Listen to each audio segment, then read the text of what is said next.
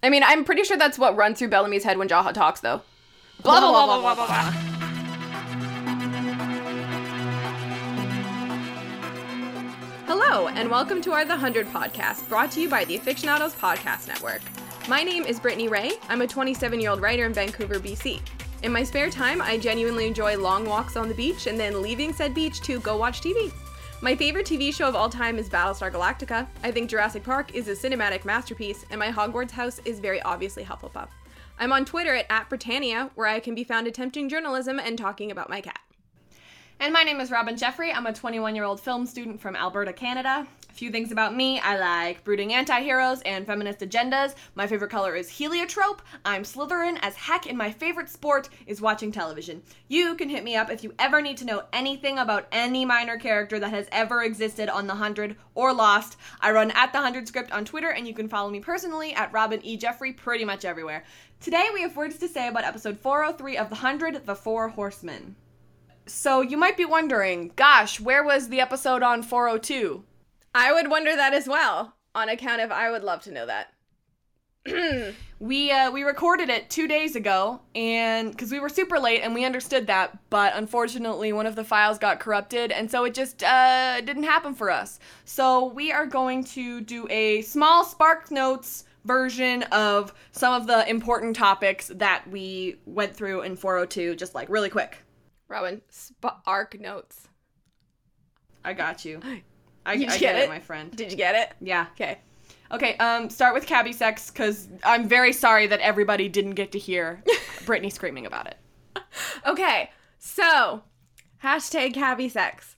Um, I know there's like a lot of flailing to do about it, but honestly, I think the most important thing to me with the cabbie sex, other than the fact that it signified that Abby has moved on from Jake, is that in sort of the breadth of media, women reach a certain age where they're no longer like sexually like viable to men in media. So the fact that a 50 year old woman got to go on TV with a 50 year old man and have quite explicit sexual scene on the CW is actually really liberating and awesome representation for women of a certain age because I think Robin you you talked about this on the Riverdale podcast where someone made a comment to you that like because you were ace you weren't as like valuable to them Right. and that's sort of the same thing that happens to women when they get to another age is they stop being sexually valuable to people so they stop being seen as people so i think that most important part of that scene was the fact that paige turco and henry and cusick got to do this on a show that is skews young and those are my cabbie sex thoughts Those are good words. thank you Those are a whole bunch of good words. Um, uh, we also talked about um, Clark Griffin shower watch. Clark showered. clark took a shower and she changed her clothes and she brushed her hair and she kind of cut her hair Yeah. Ah. And also Jasper showered, but we discussed that it didn't really count as a shower because he wasn't cleaning his hair for some reason. i figured it out What? Talk. Devin had blonde hair. Remember, he had that blonde hair for a while? That's why he was in a shower cap. Oh. Uh-huh. Was he wearing like all hats? The last on episode 401? I don't remember. I don't remember either. Huh. okay. I've already forgotten. Um, talk about the Briller breakup sort of thing. Uh, well, my question is is this a real brother breakup or is this just a bump in the road? And is this leading to Brian's death? What do you think? Ah, we'll find out. Yeah, but like for anyone listening, please don't kill Brian as the only other member of an LGBT couple on this show. Don't don't do it. Please, Please don't. please. Okay. Okay. Um, Riley, everyone was talking to me and yelling at me because I was at um, my musical and people were yelling at me saying, "Who's Riley?" Because I'm supposed to know every minor character, but I'm not supposed to know every minor character when I when they haven't been introduced yet. Whoa. So we did a live stream of me watching this episode the day after because I was, you know, in a musical and couldn't watch at the time.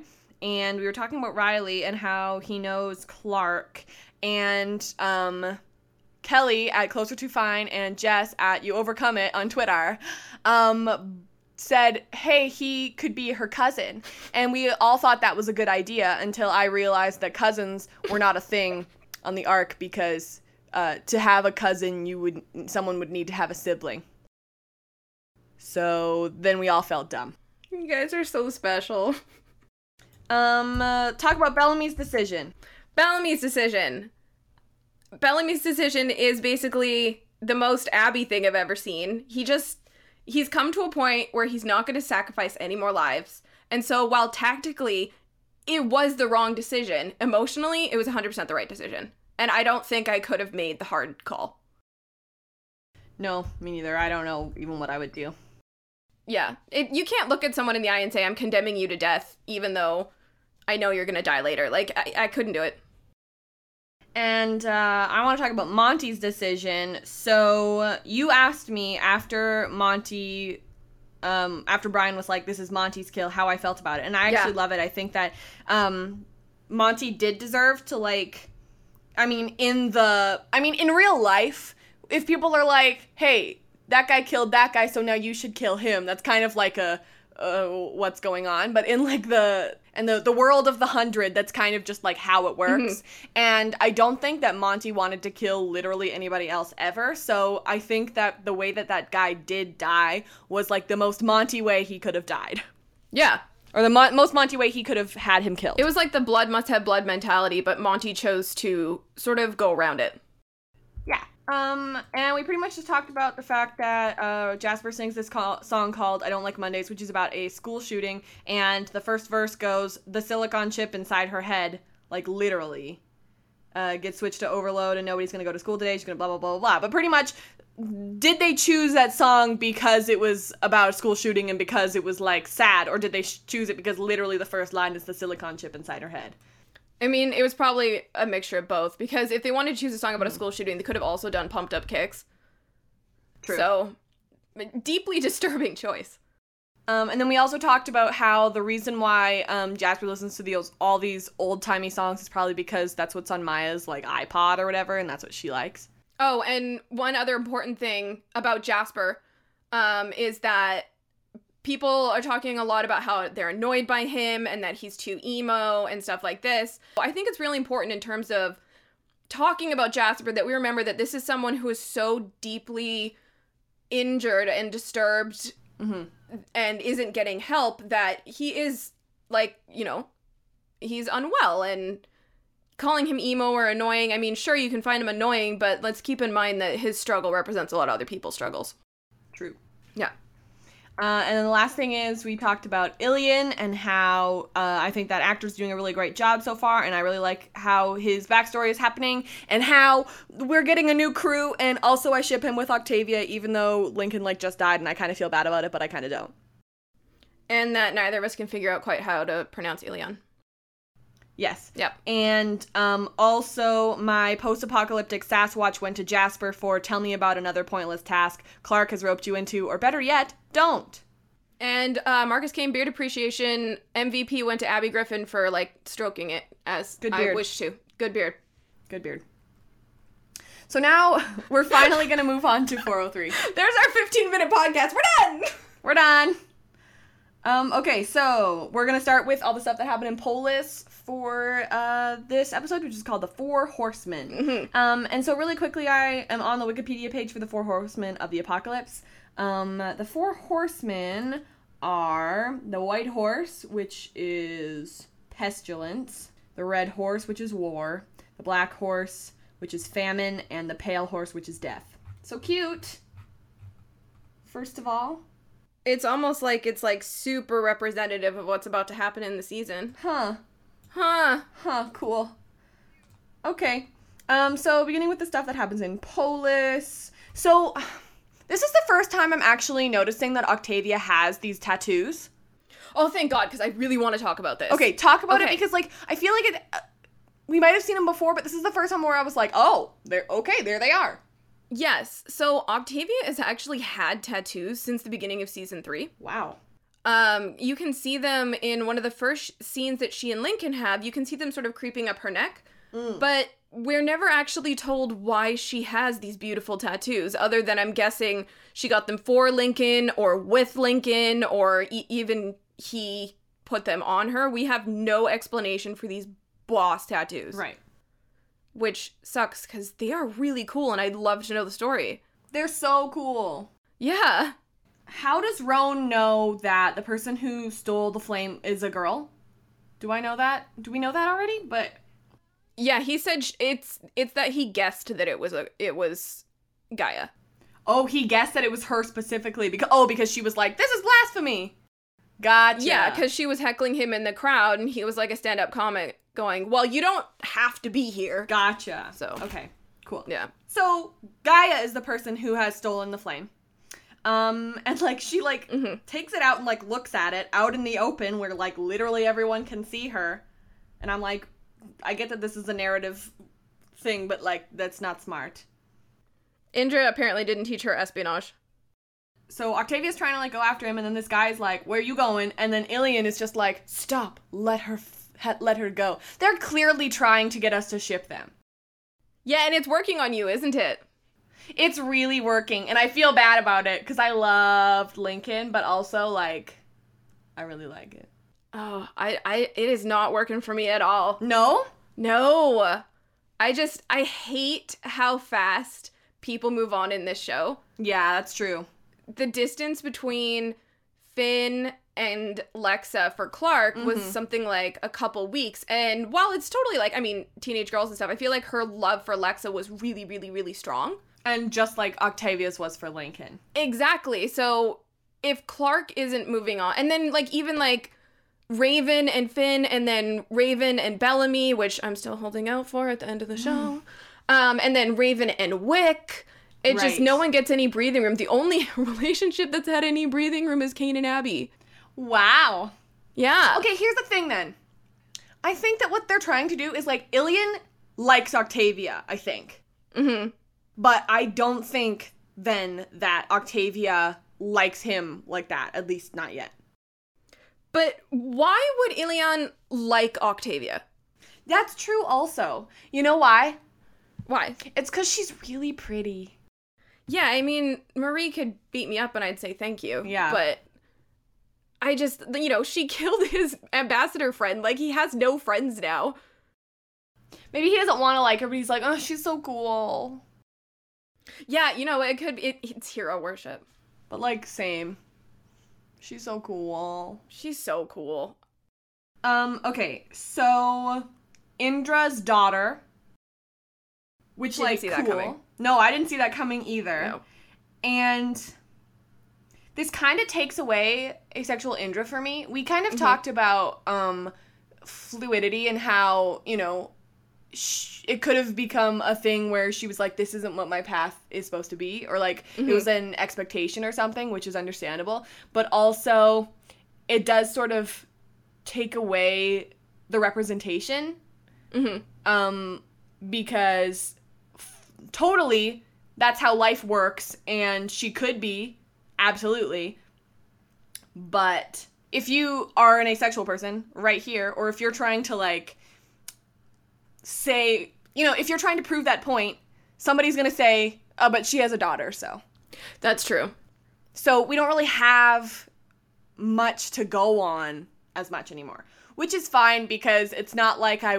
It's not like I was holding on to it as hard as I was for Monty, but I did think I had a little bit more hope. It's fine. And uh, of course, like, in my head, it might just be a later in life thing, Mm-hmm. which is a story that is equally valid to be told.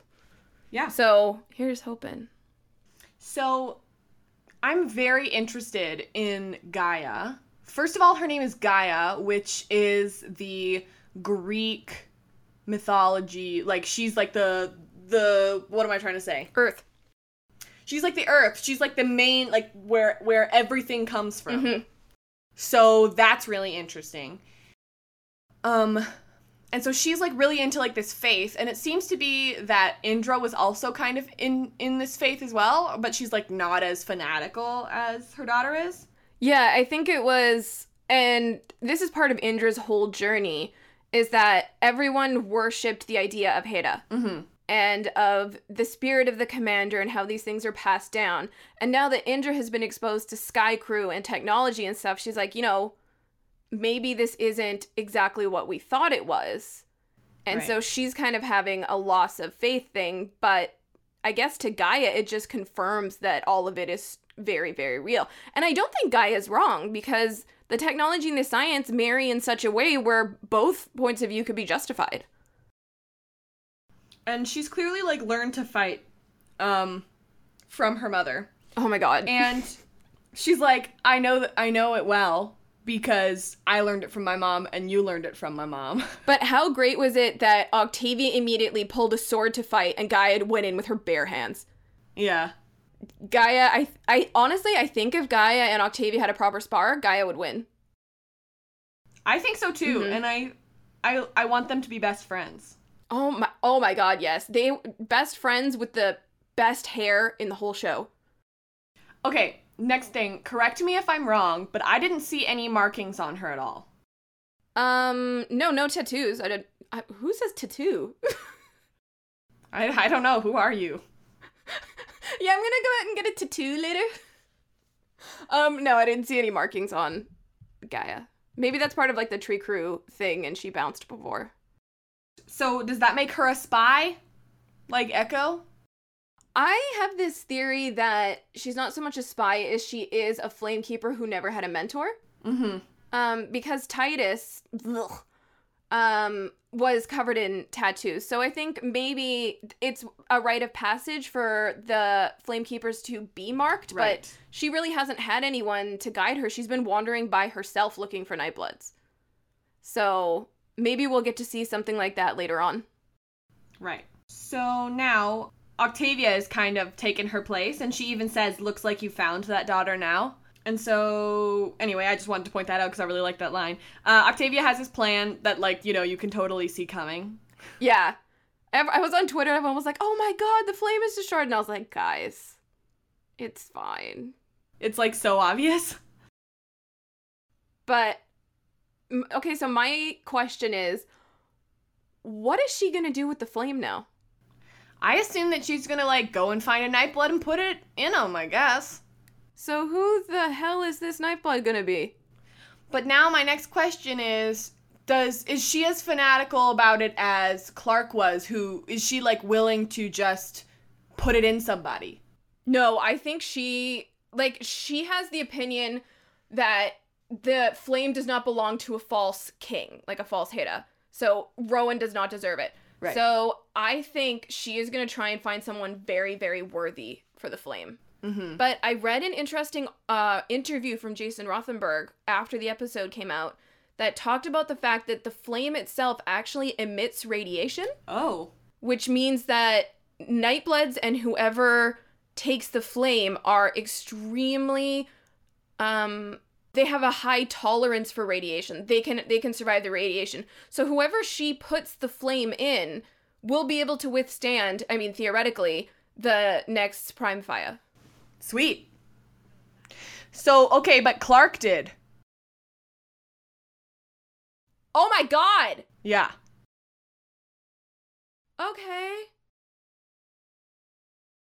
Okay, okay, okay, okay. Yep. So that's interesting. Plus, um, if the flame emitted radiation, kind of makes me wonder if maybe the chips did too, and if uh, anyone who ingested Huh. key to the city of light perhaps has a little bit of that extra immunity. Right. We shall see. Next question Does she know the passcode?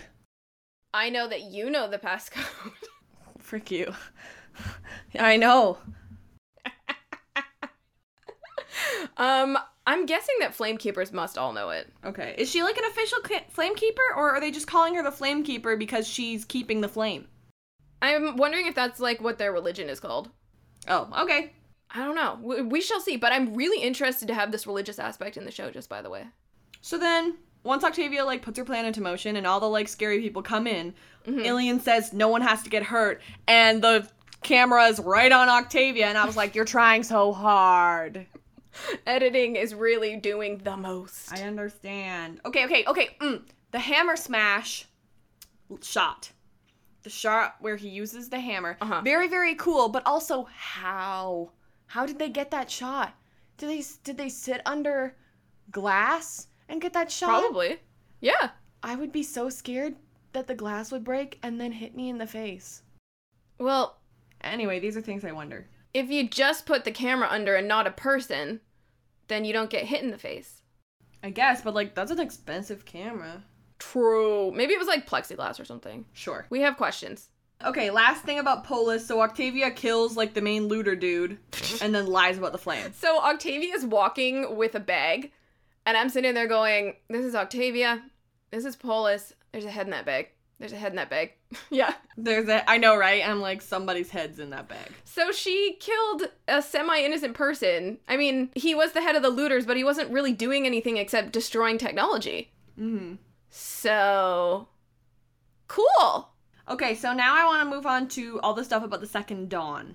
So my question is, you're in the year 2149. Yes. You've survived some rocky presidencies. Uh-huh. Someone tells you the world is ending. Do you follow Sir Cadogan into battle? Okay, here's my que- here's my question first of all about that guy. Mm-hmm. Mhm. In Harry Potter and the Prisoner of Azkaban movie, there's this character named Sir Cadogan. and when I was reading Prisoner of Azkaban for the first time, I thought it was pronounced Cadogan. And then you watch the deleted scenes on Prisoner of Azkaban, and McGonagall pronounces it Cadogan. And so as soon as I see his name, I'm like, is it Cadogan or is it Cadogan? And they're pronouncing it Cadogan. Because Sir Cadogan, or Sir Cadogan, is just like the most ridiculous, awful knight who. He, he just like lives in a painting. He, j- and he has a fat horse. It's pretty much just like his whole thing. Is that he's not really good at things and he has a fat horse.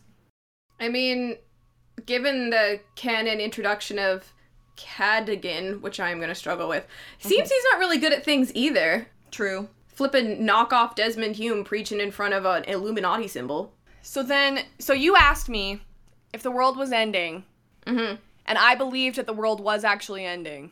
Mhm. Would you follow that guy? Yeah. Um, I'm gonna be honest. I feel like it really depends on if he's like he, what we're gonna do is just like go underground and live in a in a giant mall. Then I'll be like, sounds good. But if he's like, Yeah. we're gonna go underground and we're gonna live in this um cave, I'm gonna be like, no. Plus, you have to join a cult first, and uh, you have to pay ten million dollar entrance fee. And Pass. yeah, I read all. I zoomed in on all of the uh, text that Clark was reading on the hash, the not iPad that is just an iPad, and it like at one point. So here's the thing: is Jaha has read Cadigan's entire life story. Like Right. at some point, Thelonious Jaha sat down and said, "I want to join a new cult. I'm gonna go find one." And they're so similar too. Right? And like read this guy's life story and was like, "This seems legit. I'm gonna follow him now." So you have to pay ten million dollars to get in. You have to advance to the twelfth seal in order to get in the bunker. Right. And then once you get in the bunker, there's actually graffiti on the side of the wall. This was put out on Twitter yesterday, and so I went and looked. And the graffiti of the side of the wall says uh, something like Second Dawn is fake, burn in hell, Cadogan. That's what it says on in the graffiti like uh, when once they get in there. Yeah, once they get in there and you see all of the dead bodies, Yeah, there's because I this saw lo- I saw there is no second dawn. yeah, Uh, there what was it? Uh, there is no second dawn. Burn in hell, cat, cat again. yep. Yeah. So someone was just like, we're gonna build this and be like, sorry, pew pew. I think, but the thing is, if there is no Second Dawn, where the hell is he? Where's cat again? Yeah, where did he go? He clearly wasn't there. If yeah, that's what I thought too. So I thought like Cadigan walks in there and he's like, okay, here we are at the second dawn, and then he's like sees it and goes, oh no, gonna die in here now. Yeah. So why is he not in there? I don't. I just think because the writers tweeted that like he was like sort of gonna be Oh, perhaps recurring. I think we might see more from the second dawn, and it could be that okay, I. It really sounds like he wasn't in that bunker. okay, cool. I think Metastation might cover this because uh, I know Claire has some theories. Okay, Um, and I don't want to step on her theories because sh this is her new baby. So once you're done here, if we get up first or if they get up first, Go listen to Metastation because they are so smart. They're they are so smart and they talk for a billion years about like smart things. okay. So let's get into like actually things that happened. So Jaha is an engineer. Did he say that last episode? Yeah, I did. Okay. Like I I was like uh your job was chancellor, so I like didn't think that he did anything else. But like that adds a whole new level to the I killed Jake Griffin, the lead engineer, because of what he knew. Because clearly, Right. if Jaha was an engineer, he knew that the arc was failing way before Jake Griffin did, Right. and did nothing. And then Clark says, don't have a choice, which is a parallel to what Murphy says, which we'll already talk about, is just like talking about not having a choice, which is a theme this season, I think. Yeah. Um, okay, so he says, or Jaha tells us that he made this big speech two weeks before the bombs. Mhm. So clearly he had everything set up already. So do you think he knew about Allie? I don't know. Yeah. I would like to, though. Yeah. I would like to know. Okay. He says, "From the ashes we will rise." Uh, four horsemen. Okay, so Jaha says he sold all the real estate that their like company, I guess, owned, like tens of millions of dollars. Mhm. Which, like, how much real estate did you have? Or like, how awful is the economy? Inflation got high. yeah, except he kept his his fa- childhood home, and so Bellamy's like, blah blah blah blah blah I mean, I'm pretty sure that's what runs through Bellamy's head when Jaha talks, though. Blah blah blah blah blah blah blah blah blah. Bellamy's like, maybe he kept it for sentimental value, and he's like, no, his father beat him there. Which, like, because he, read, his the autobiography. autobiography. And my favorite part is when Bellamy goes, guy sounds like a religious fanatic to me. And then it's like, Jaha. Kate, here's the thing about Jaha. He always wants to find a way out of stuff or like an excuse to do something else.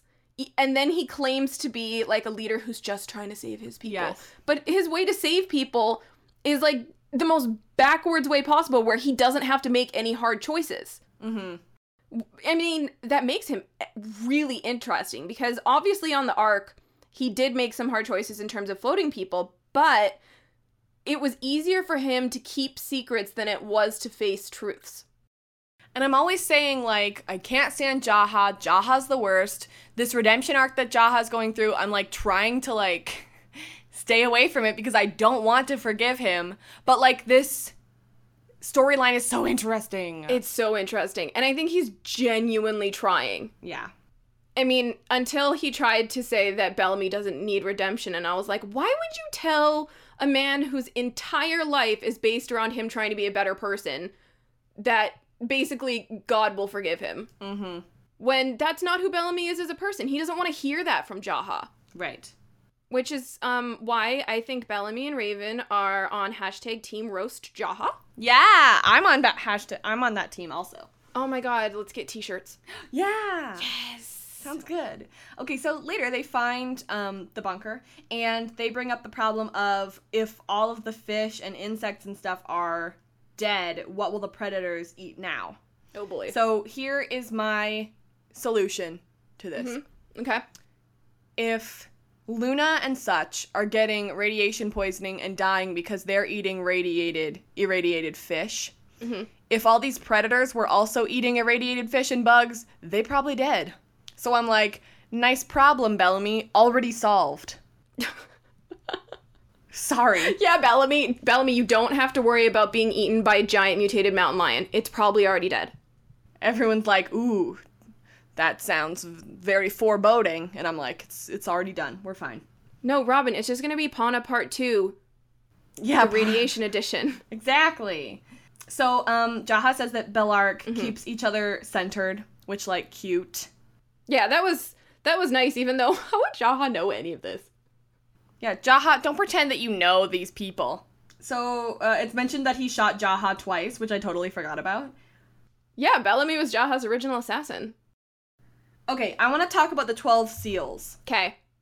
All of this has happened before and all of it will happen again. That's for my PSG crowd.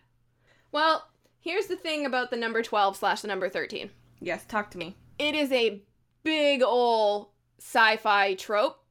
Um, think about, I mean, I'll use two examples here The Hunger Games, Yep, where you've got 12 districts and the secret 13th, right? Battlestar, where you've got 12 planets of Kobol, and then the lost planet 13th colony, which is Earth. Right. And now we've got three different instances of this number being used in the 100, which is the 12 stations, the 13th cast out as Polaris, Right. 12 clans, the 13th is Sky Crew, Right. and now 12 seals, and I'm guessing, again, a 13th somewhere.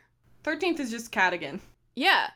So this is a huge sci-fi trope that and I really think this season Jason is going for like a Battlestar type thing because you can see with the religious overtones and all of like the cult mythology and stuff. This is very Battlestar Galactica. Right. Especially in, you know, the later seasons with season 4 where Baltar and Jahar are paralleling themselves a lot with becoming fanatical religious icons even though they're not really sure that they even believe in it. Mm-hmm. So I just really am so fascinated in this, s- like, symbology. Is that a word? I don't know, but I like it. Okay. So I, I looked up 12 seals apocalypse and I got seven seals, which is uh, from the Bible, and Mhm. also seven seals album, a 2005 album by the German power metal band Primal Fear. So one of those is relevant, and I think it's the metal band. Yeah, me too. Yeah. Okay. Moving on. Um, let's see. So this dude had the 11th seal. Now my question is, you have to like level up Yeah. to get like he uses the phrase level up, and I'm wondering how you do that. Is that like how much money you pay, or like do you have to like do ridiculous things to level up? I don't know. I think you do. I think it's kind of like a pyramid scheme where Mm. you have to recruit more people in, which means they're paying the $10 million entrance fee. And Right. then the more people you, you recruit, the more popular you get, the more things you contribute, the more, like, the higher the seal you earn, Right. Okay. which is horrible. so once they actually get into the bunker um, i really liked the moment where they said maybe they're still in there because i almost had this moment of being like oh They made Bellamy knock. yeah that was so funny he's like hello Oh, poor Bellamy. He probably, Cadigan. he's probably sitting in the car ride back home thinking, y'all made me knock, you idiot. he's like i looked so dumb all the dead people were like who's there No one was there to appreciate my beautiful freckles. um so once they get in there like he has this um what is it a flare Eh? a flare like to to turn on the, like he it's not like just a torch that he was turning on to light the place Oh, yeah, it's a special sci fi player. yeah okay cool so he turns it on and it's like red so like this place is like it's just what hell would look like Well, I imagine you can sort of see broken down structures and other entrances. I imagine that it was once really beautiful in there because there's sort of like Mm. where everyone is floating in radiation soup, you know, like how all the dead bodies float in uh, Harry Potter and uh, you know what I'm saying, right? yeah the inferi uh-huh Yeah. Um, there's like a big circle, which I think is probably like one of their like common areas that they had, and then there's doors around the edges. okay i i found a mistake You found a mistake? yeah i did Talk about the mistake. so um all the all the stuff that was in that bunker was like cgi right Uh, yeah. so um somebody made a mistake Why? because we zoom out and like the closest body that we see, um, a spider crawls on it.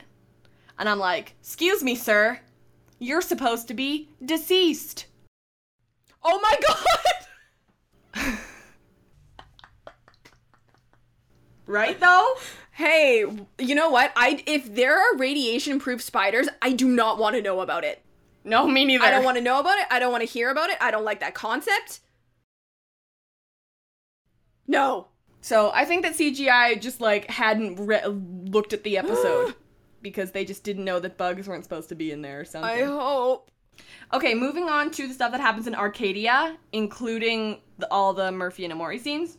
Raven says they would even they would have one meal every other day. Oh god. And Bellamy says that he doesn't want to be one of the hundred that ends up, which, like, of course he doesn't because Bellamy wasn't one of the hundred in the first place. Yeah, classic and classic Bellamy. He absolutely would sacrifice himself for someone else.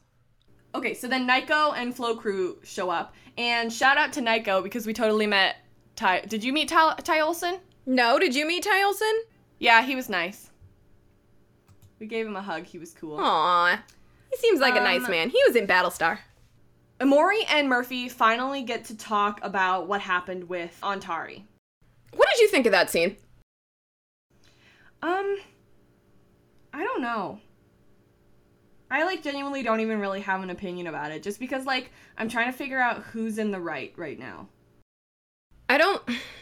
The thing about that scene is, I don't think they're ever gonna address in a very obvious way the fact that Murphy was obviously like coerced into sex and that that's Yeah. sexual assault. I mean, he says I didn't have a choice, which is Exactly. like probably the closest that they're going to get Yeah, to that. that's the heavy implication, and I'm actually really glad that they acknowledged that because they didn't last season. No.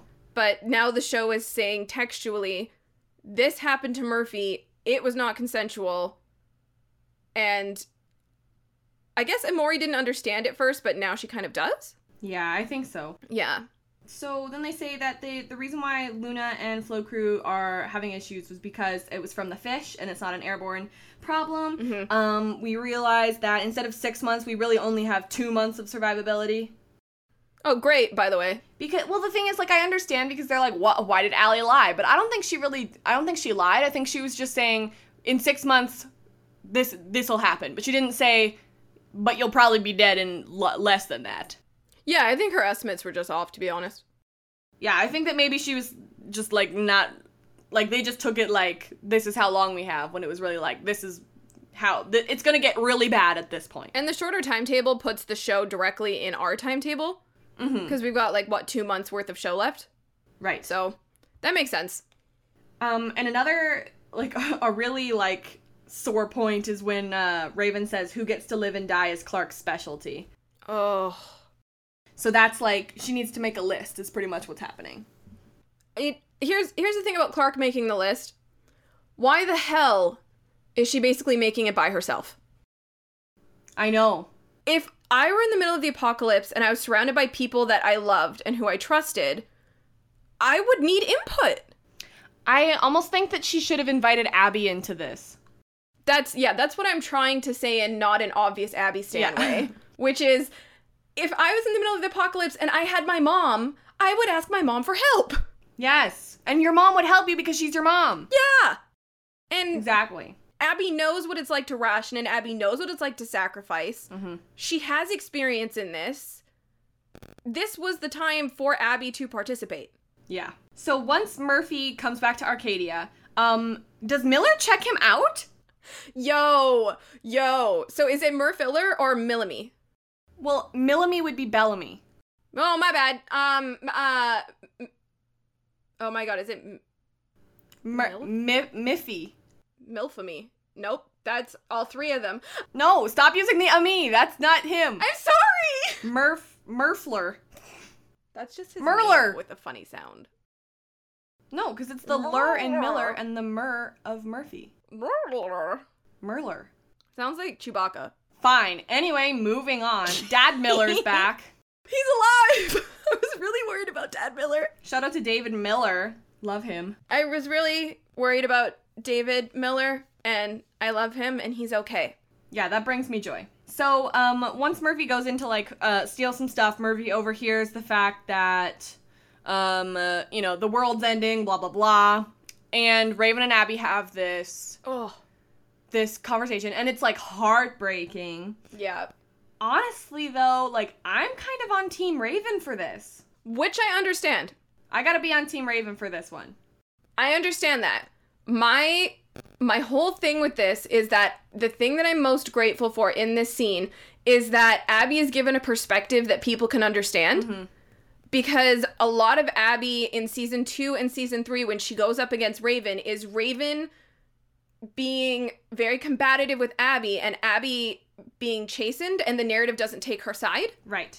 um, and doesn't present Abby's point of view as one that the viewers and the audience could accept as valid. So in this argument, you can see very clearly that they both have totally valid points, which is that we should save as many people as possible, but we should also save as many people as possible. Cause Abby's using um, we save who we can save today. Yes. which is a very Bellamy point of view. But then Raven mentions that on the label it says that um, it has to be administered within 24 hours, which is a good thing to know for Mm-hmm. the future. Um, and then, you know, Abby accuses her of killing Adria, which is. which sad. was not cool. But first of all, Raven telling Abby the doctor how medicine works cracked me up. Yeah. Um, but two, that was way too harsh of Abby, it and was very harsh. I, I understand why the show did it. yeah. I just kind of when things like that happen, Abby is never given the benefit of the doubt by the audience, Mm-hmm. so she's just gonna be villainized for this, which drives me crazy. And what I thought was really great, even though I don't think he should have done it, because I, I am still on Team Raven for this. Mhm.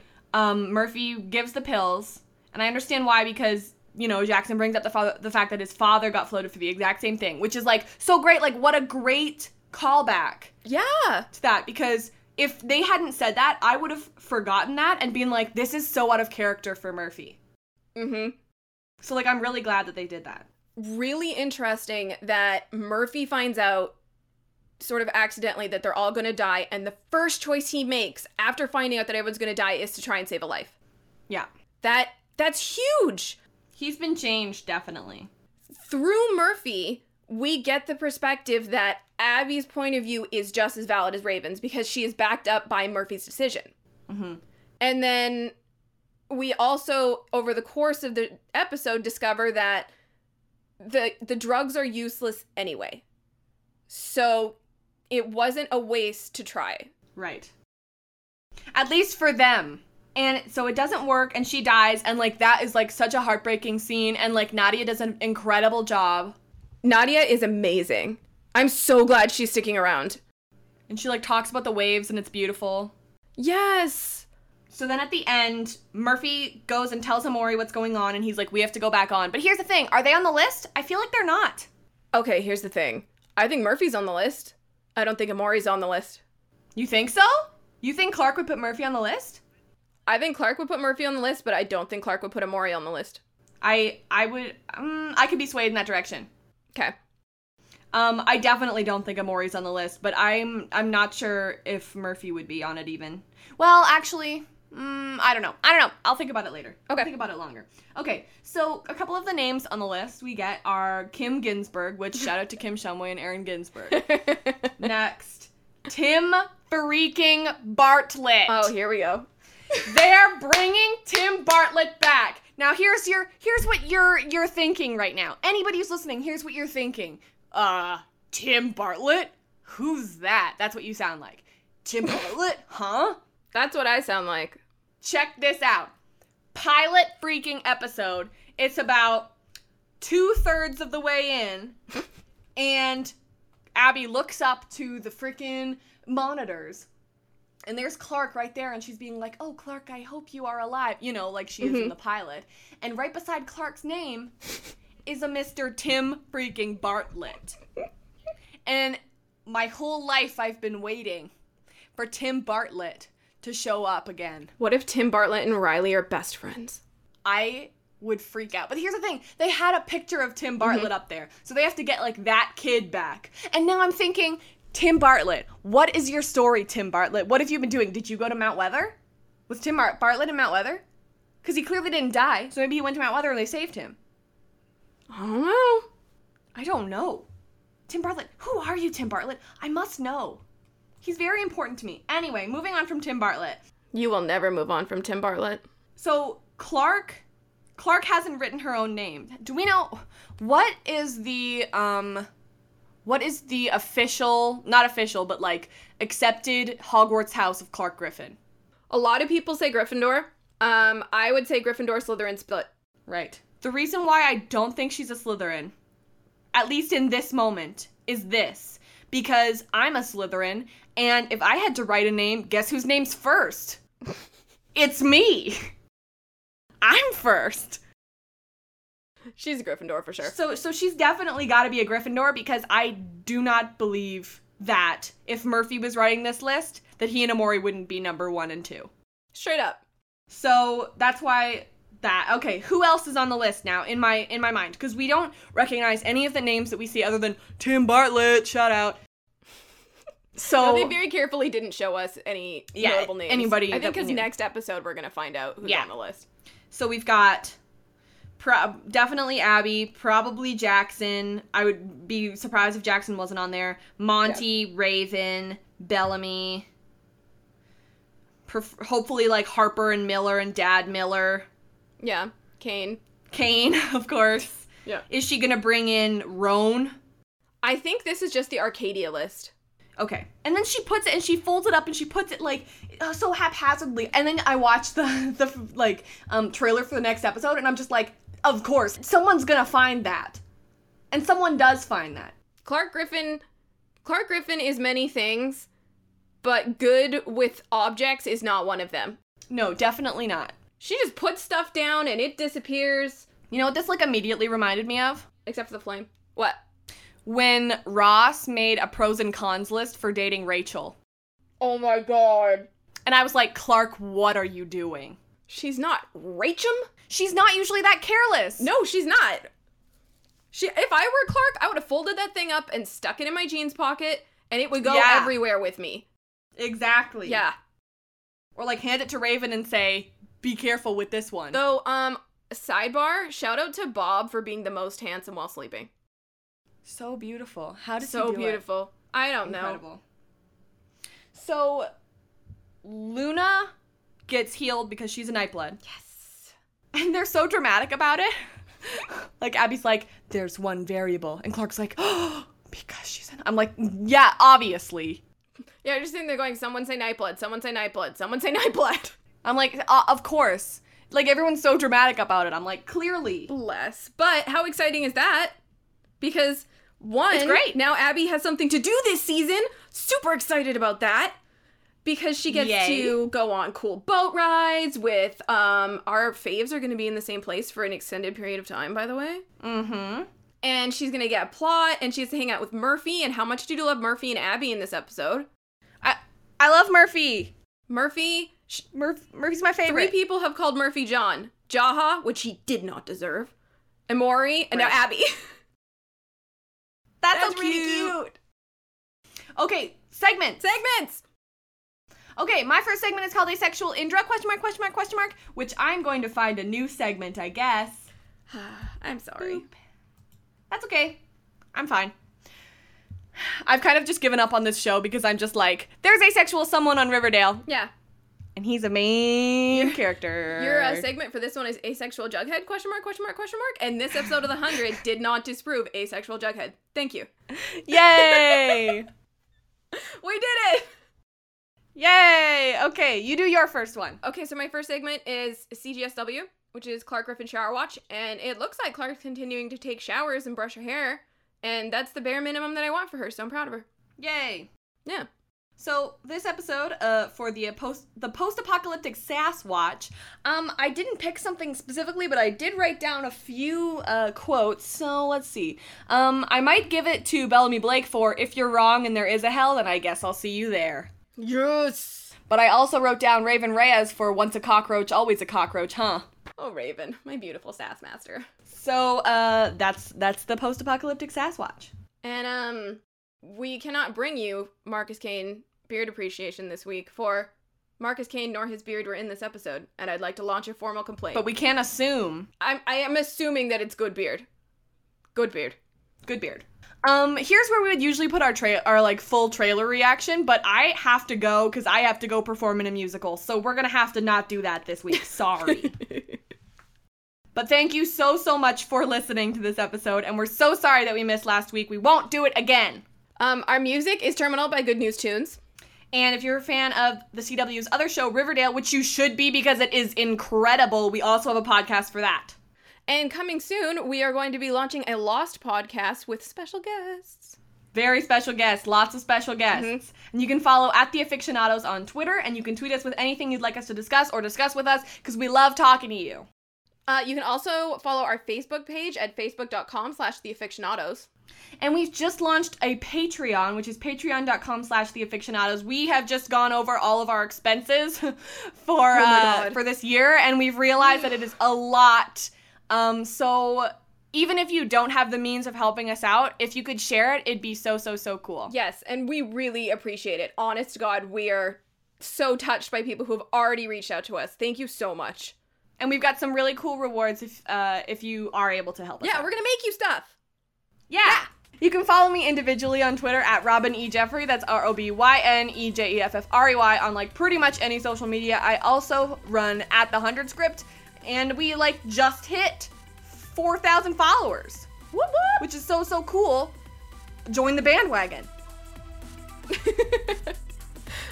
You can follow me on Twitter at, at Britannia with two T's and an underscore at the end. Next week we'll be talking about episode 404, a lie guarded. Ooh, okay, love you. Bye. Okay, love you. Love you, bye. bye. Love you. Bye.